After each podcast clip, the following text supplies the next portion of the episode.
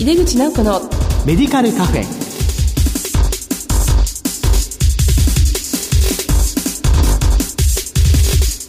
こんばんは。帝京平成大学薬学部の井出口直子です。毎日暑いですね。夏の甲子園もだんだん盛り上がってきていますけれどもあの高校生が一生懸命やっている姿にもう鳥肌も立つし涙も出ちゃうんですよね。皆さんも、えー、いい夏をお過ごしでしょうか？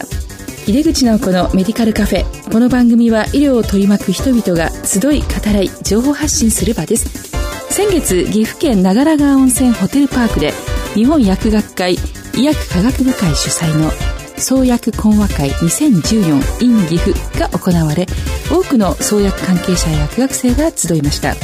そこで今月のメディカルカフェは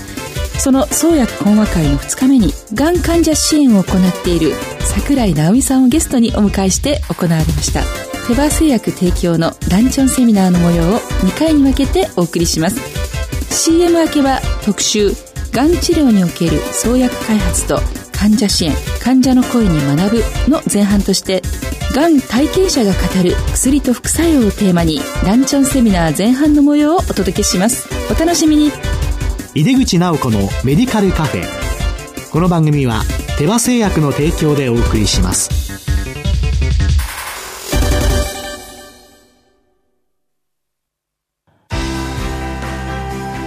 医薬品業界を牽引し続けるグローバルカンパニーテバ。新薬ジェネリックを開発製造するハイブリッド企業です。患者さんの笑顔を大切にする薬剤師の皆さんと。これまでもこれからも手羽製薬。井出口直子のメディカルカフェ。帝京平成大学薬学部の井出口直子です。よろしくお願いいたします今回は日本薬学会医薬科学部会主催の創薬講和会 2014in 岐阜ランチョンセミナーとして岐阜県長良川温泉ホテルパークよりお送りしておりますあの今日はもう160名ほどの、ね、方が会場いっぱいにお集まりいただいています、えー、それではですね、えー、ご紹介させていただきます。手羽製薬株式会社コーポレートコミュニケーション本部執行役員の島崎誠さんです。よろしくお願いいたします。よろしくお願いいたします。あの私もあの10年ほど前まで創薬研究やっておりまして、まあ、当時のことを考えてもですね化合物構造式、まあ、そういったものだけを相手にしてたなと。患者さんの顔などを浮かばないで研究してたなっていうことがありまして、まあ、今日はですね患者さんのの声を創薬研究に生かしていくきっかけになればと思っております。どうぞよろしくお願いいたします。はいありがとうございます。それではあの続きましてゲストをお呼びしたいと思います。キャンサーソリューションズ株式会社代表取締役の桜井直美さんです。桜井さんをお迎えしたいと思います。拍手でお迎えください。桜井さんは会社員として働き盛りの37歳の時に乳がんが見つかってそのがん体験がきっかけで現在はがん患者さんの就労支援をなさっていらっしゃいます。桜井さんどうぞよろしくお願いいたします。よろしくお願いいたします。私ちょうど乳がんを罹患して10年になります。あの暑い夏の盛りにですね病院に行った日はやっぱり忘れられないですね。あのその時の、まあ、治療と含めてですね経験をしてみて初めて分かったことそれと医療と患者家族の暮らしっていうものをもっともっと近づけることができないかなと思いまして働くこともそうですしお金の問題もそうですし薬の説明とかもそうなんですけども、はい、あのそれで今キャンサーソリューションズという会社をやっております。はいありがとうございます。今はそのようなお立場からいろいろお話を伺いたいというふうに思います、えー、ところで手羽製薬の島崎誠さんはこれまで薬とどのような関わりがありましたか？私も薬学部あの大学院を卒業たしましてそれでしばらく大学で教員をやっておりました。でその後に製薬会社のですね研究所の方に移りましてそれで広報の方に移りました。はいありがとうございます、えー、本日はがん体験者が語る薬と副作用と題してお送りいたします。さてあの現在では日本人の死因の第一位は、まあ、がんということなんですがまたあの桜井さんがかかった乳がんはおよそ16人に1人が罹患するという女性にとっても非常に身近な病気になっていますよねあの、癌にかかる割合が増えているだけに、患者さんもがんに対する知識を得ようと、今いろんな勉強なさっている時代になってますよね。私が罹患した10年前は24人に1人だったんですね。だからここ10年で、ああ16人に1人になったんだっていうことはすごく感じます、まあ、自分の場合はですねちょうど30代でしたので社会の中では中心の世代でしたので、仕事のことをどうしようかとかあと治療費のことをどうしようかとかあと入院してる間の本当に家のゴミ出しとかね、えー、あのもうとにかく生活全般に対してどうしようかなっていうことをすごく悩みまして治療に関する情報だけじゃなくて生活に関する情報とかいろんな情報がとにかく欲しかったですね。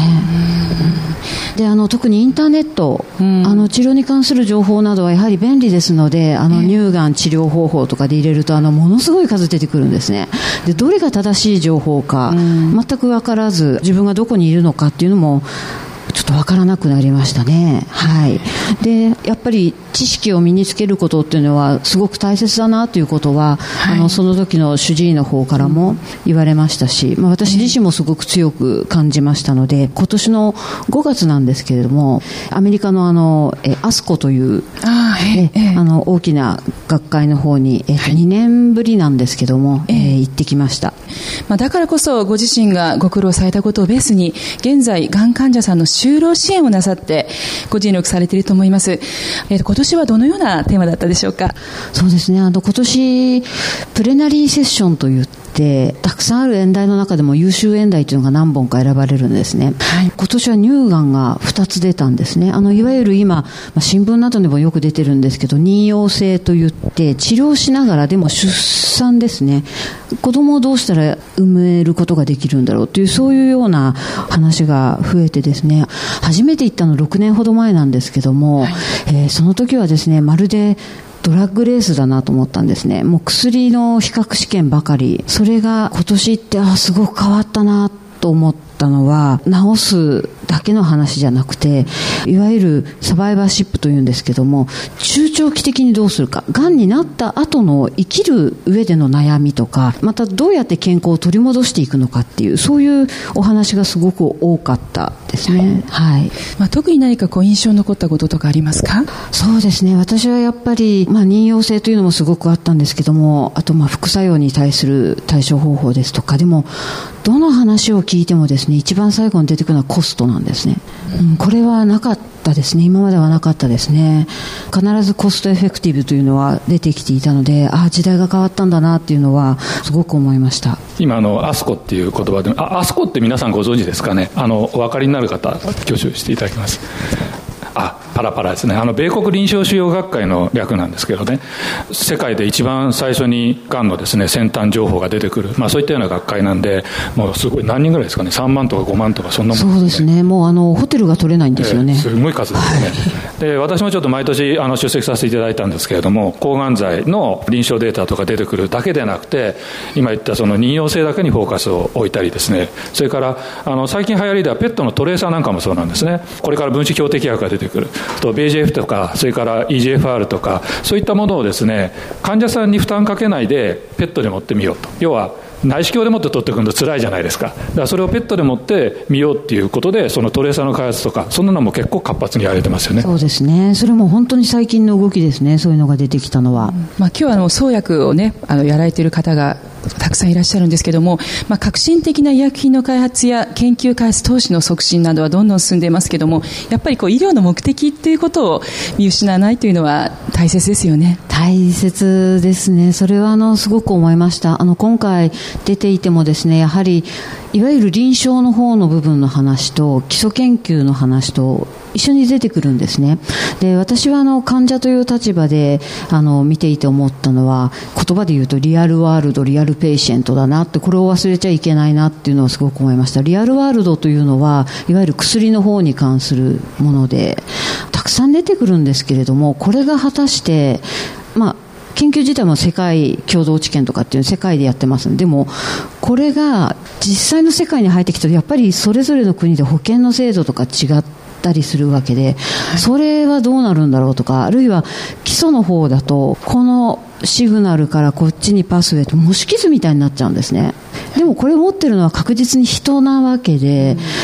本当の患者さんってどこにいるんだろうっていうのが、あの、すごく見えなくなってきたなっていうのは感じました。患者さんっていうのは、まあ、個々違いますから、患者さんの QOL、まあ、生活の質の向上の観点で、まあ、どうしても薬は欠かせないものなんですけれども、まあ、患者さんの目線では病院でね、処方される薬の効果、それからまあ副作用などについて、まあ、実際どのような意見が出てきてるんでしょうか？そうですね。あの今までは医療の中だけで考えればよかったと思うんですね、それがやっぱり生活とか社会の中での医療っていうふうにすごく変わってきたと思ってるんですね、なので経済の話ですとか、それこそ倫理ですとか生命倫理とか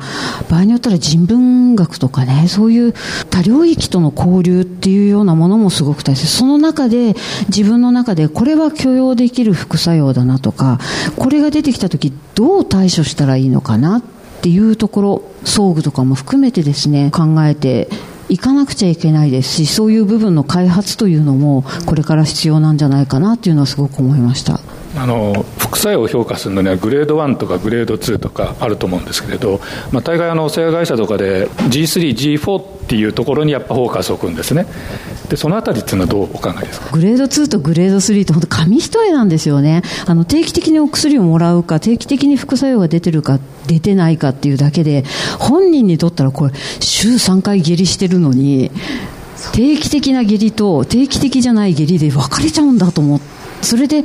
これでいい薬なんだっっていうふうに言われてしまうとすごくちょっとそれは違和感感じましたね。例えば3ヶ月伸びたと言われても寝たきりのままだったらそれはその人にとってどういう意味があるのかなっていうところをやはり考えていかないといけないのかなとすごく思いました。やっぱあの薬を飲むと必ずこう下痢をしてしまうっていうのが分かってる場合っていうのはやっぱりその旅行とかそういった時に薬を飲まないという選択肢とかもあったりするんですかね？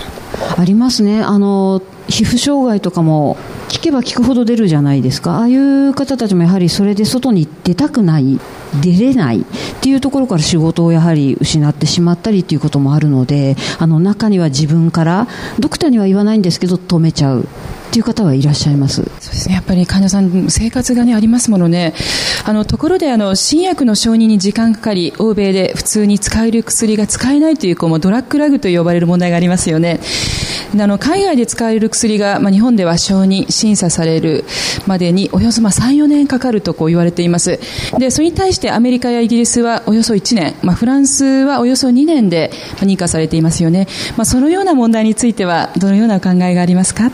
まあ、あの国際共同治験が始まって、まあ、かなり短くなったと思うんですね。私も実はあの候補に移ったばっかりの時に会社が新薬を出しました。で当然アメリカが最初に出てくるんですけれどでそれが世界初の薬だったもんですからアメリカで出たそう日本の患者さんからの質問がもう私のとこ候補のところにも年がら年中電話がかかってきたんですね。で個人輸入っていう制度はあるもんですからだからそれをアメリカから輸入してくる。でもメーカーとしては当然薬事法の問題があるんで答えることができません。でそうしているうちに今度患者さんから電話がかかってきて今薬があるんだけど1日何錠飲んだらいいんですかってそういう質問が来るようになっちゃうわけですね。で非常にメーカーとして怖い思いをいたしました。櫻井さんいかがですか？もうねお薬も詳しいですから。そうですね。やはりあの10年前私が、まあ、患者会活動というのを始めた時ももうドラッグラグですね。もうこの問題をどうするかというところでみんなであの署名活動をしたりしてきました。でまあ最近なんですけど新しい課題として出てきたのはあの薬価ラグっていうのが出てきちゃったなっていうのは思ってるんで要は薬の値段がつけられないで保留になっちゃうっていうケースですね。海外でも増えてきてますよねやはりその薬価がつけられないで待たされるというのはありますので日本でもまあいよいよそういう時代がやってきたんだなっていうのは心配もしているところですそうですか、もう患者さんとしてはね、いい薬が海外出てるって思えば、早く使いたいというふうに思いますよね。チャレンジしたいですね。そうですね。何か手段があるんであれば、もう、もうどんどん挑んでいきたいというのが、まあ、患者さんの心理ですよね。はい。まあ、そうは言っても薬というのは副作用がありますから、まあ、薬の副作用を踏まえて、まあ、患者さん目線でね、薬に期待することを教えていただけますか？そうですね。あの、もう、できれば副作用なく一発で効くのが一番いいんですけども。そうですね、はい、なかなかそれは難しいと思うので縦軸だけじゃなくてさっきのグレードというのは縦軸の評価だと思いますので、うん、横軸ですね。この副作用がいつまで続くのか、うん、ずっと一生涯抱えなくちゃいけないのかそれとも3日我慢すればいいのかというそういう横軸の情報ですとかあるいはそれを抑えるための薬ですね、うん、そういうところもあの一緒に考えていただければ助かるなと思います。そうですね、まあ、そういう情報提供するのは医療従事者の役割かなっていうところがあるんですけども医療従事者に対して期待することなども教えていただけますか？情報ですね。本当情報だと思ってます。伝えるというのと伝わるって一文字しか違わないんですけど全く違うんですね。だからやっぱり伝わるようにしてほしいですしインフォームドコンセントっていうのをやはり徹底してほしいなというのは思います。そうですね、まあ、事実を説明するだけじゃなくて、まあ、ちゃんとそれが患者さんに伝わって納得されたかという確認をねあの現場ではきちっとやっていかなくちゃいけないのかな。というふうに思いますね。いやそのあたりはもう井出口先生がその伝えるっていうところでやっぱファーマシーがコミュニケーションっていうところを気づかれてる先生ですので、逆にそのあたりの話を聞きたいなと思いますけれど。そうですね。あの今のこの伝える伝わるなんですけれども現場の薬剤師の方、まあ、情報提供の量がね、まあ、多いっていうせいもあるの忙しいっていうこともあるかもしれないんですけれども本当にこう伝えた後に何かわからないことありますか？というのはこれは必ず聞くんですけど、まあ、そこで出てこないとあ分かったんだと思ってこれ大きな誤解で、まあ、実は患者さんがどういうふうに理解したかというのを、まあ、こちらからご質問をして話していただくということが必要なんですよね。でそれアメリカではもう1980年代からやられていたことではあるんですが、まあ、なかなかですね日本では浸透してなかったんです。で今でも浸透しているとは言えないんですけれども、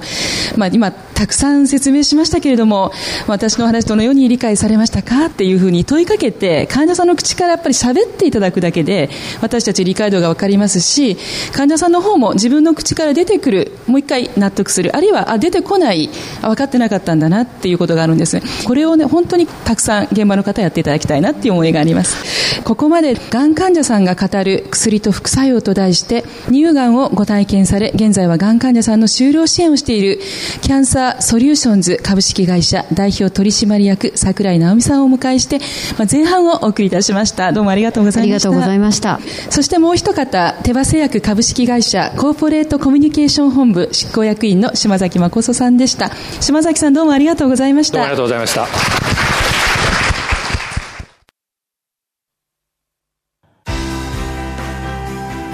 医薬品業界を牽引し続けるグローバルカンパニーテバ。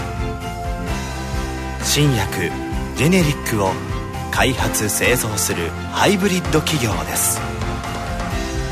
患者さんの笑顔を大切にする薬剤師の皆さんと。これまでもこれからも手羽製薬。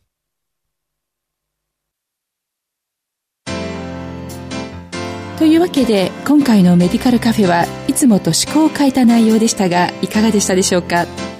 先月長良川温泉ホテルパークで日本薬学会医薬科学部会主催の創薬講和会 2014in 岐阜がん患者支援を行っているキャンサーソリューションズ株式会社代表取締役の櫻井直美さんをゲストにお迎えして行われました。手羽製薬提供のランチョンセミナーの模様からその前半をお送りしました。私が司会を務めさせていただいたんですけれども会場にお集まりの皆様から質問もいただき双方向の意見交換も行われました。岡山大学大学院角田研究室の修士2年の古澤と申します。副作用のお話があったと思うんですけどもさらなる患者さんの QOL の改善というものを考えると抗がん剤の投与法の改善なども挙げられると思うんですがその点に関してはどうお考えでしょうか？あのやっぱり患者もまずそれを言わないといけないなと思ってます。あの我慢される方がとっても多いんですね。投与方法もそうですし例えば生徒剤なんかそうだと思うんですけども画期的に変わりましたよね。10年前20年前と全く違うそういう新薬っていうのは出てきていてそれが出てきたために抗がん剤自体は古いタイプのものでも使えているんですね。そういうふうに支持療法というような部分も合わせて考えていっていただけると大切ですし意外にそういうところの情報っていうのは共有されてないことが多いのでそういう情報をお互いに今病院の中でもキャンサーボードとかやってるところ多いと思うんですけどそういうところできちんと情報を共有していくっていうのが大切かなと思ってます。はいありがとうございます。静岡県立大学の浅井ですけども。今あの、まあ、あそこや AACR に行っておられるんであのご存知と思いますけれども例えばドライバーミューテーションとかですねそういうところを狙った創薬っていうのはかなり中心的になってそうすると今度はでもセグメント化されますですよね。でそこには診断も必要でそこでややこしい部分が発生するんですが、まあ、サイエンティストとしてはその部分はかなり進歩だと思うんですけども実際に患者さんたちはどう思っておられるのかそのあたりお聞きしたいです。あもうそこが欲しいですね。やはりあの無駄な治療は受けたくないですし最小限の副作用と最大の効果をっていう言葉を送り合うんですね。でまさにそのためにはそこが重要だなと思ってどれをカットすればいいのかどれを消せばいいのか。でもこれを切ってしまったら他がものすごい副作用が出るかも。それ分からない状態ではあります。そこを分かるのがサイエンティストなのかなと思いますので出てきたところだけじゃなく枝のどこを切るのが一番いいのかっていうその切る部分もぜひやっていただきたいなと思うんでそれは失敗もあると思うんですよね。でもそのための臨床試験だと思いますし患者もそういう場にやはり次の命のためにも参加していきたいという考えは持っている方がとても多いと思います。抗体医薬やなんかバイオロジックスかなり使われるようになってきてるんですけども、まあ、経済的な負担とかそのあたりのことはいかがでしょうか？あの本当に高いですよね、えー、最近出た乳腺のお薬で1錠1万5000円。まあ、社会全体で考えれば1錠7万円というのがあってぜひ後ろにですね拾った方は持ち主までって入れてほしいぐらいなんですけどもあの本当にそういうお薬が出てきた。ただそれがあることで副作用もすごい少なくなってるかもしれない。いやいやいやでもよく読めば口内炎とかひどいよね。いろんな状態が今まで分からなかったような未知の副作用っていうのが出てきてるかなってすごく思うんですね。市販後の管理というのもあの情報をやはり共有していくこと。とそこで他の例えば歯医者さんとか他の人の知恵というのも入れながらどう対処していけばいいのかなっていうのを考えていっていただけると乗り越えられるかなと思います。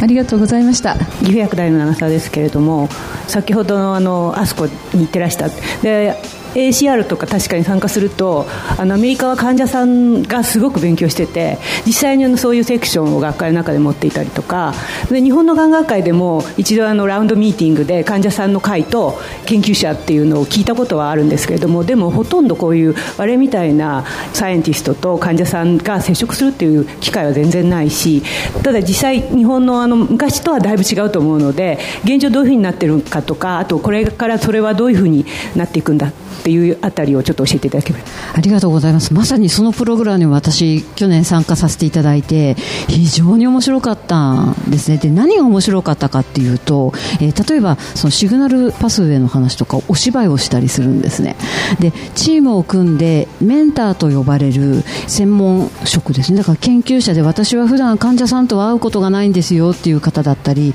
えー、患者さんの中でもリサーチアドボケートというのがいてですねいわゆる論文のレビューをしてたりプロトコルのデザインを審査したりとかっていうそういうメンバーがいるんですね。そういう人たちが出て6人で1グループを使って多分日本の教育方法と違うところなんだなと思うんですけども成果物を出すじゃなくて考えるプロセスを重視した特訓というのをやります。私そんなに英語達者じゃないんですけれどももうそういう時は絵で描きながらとか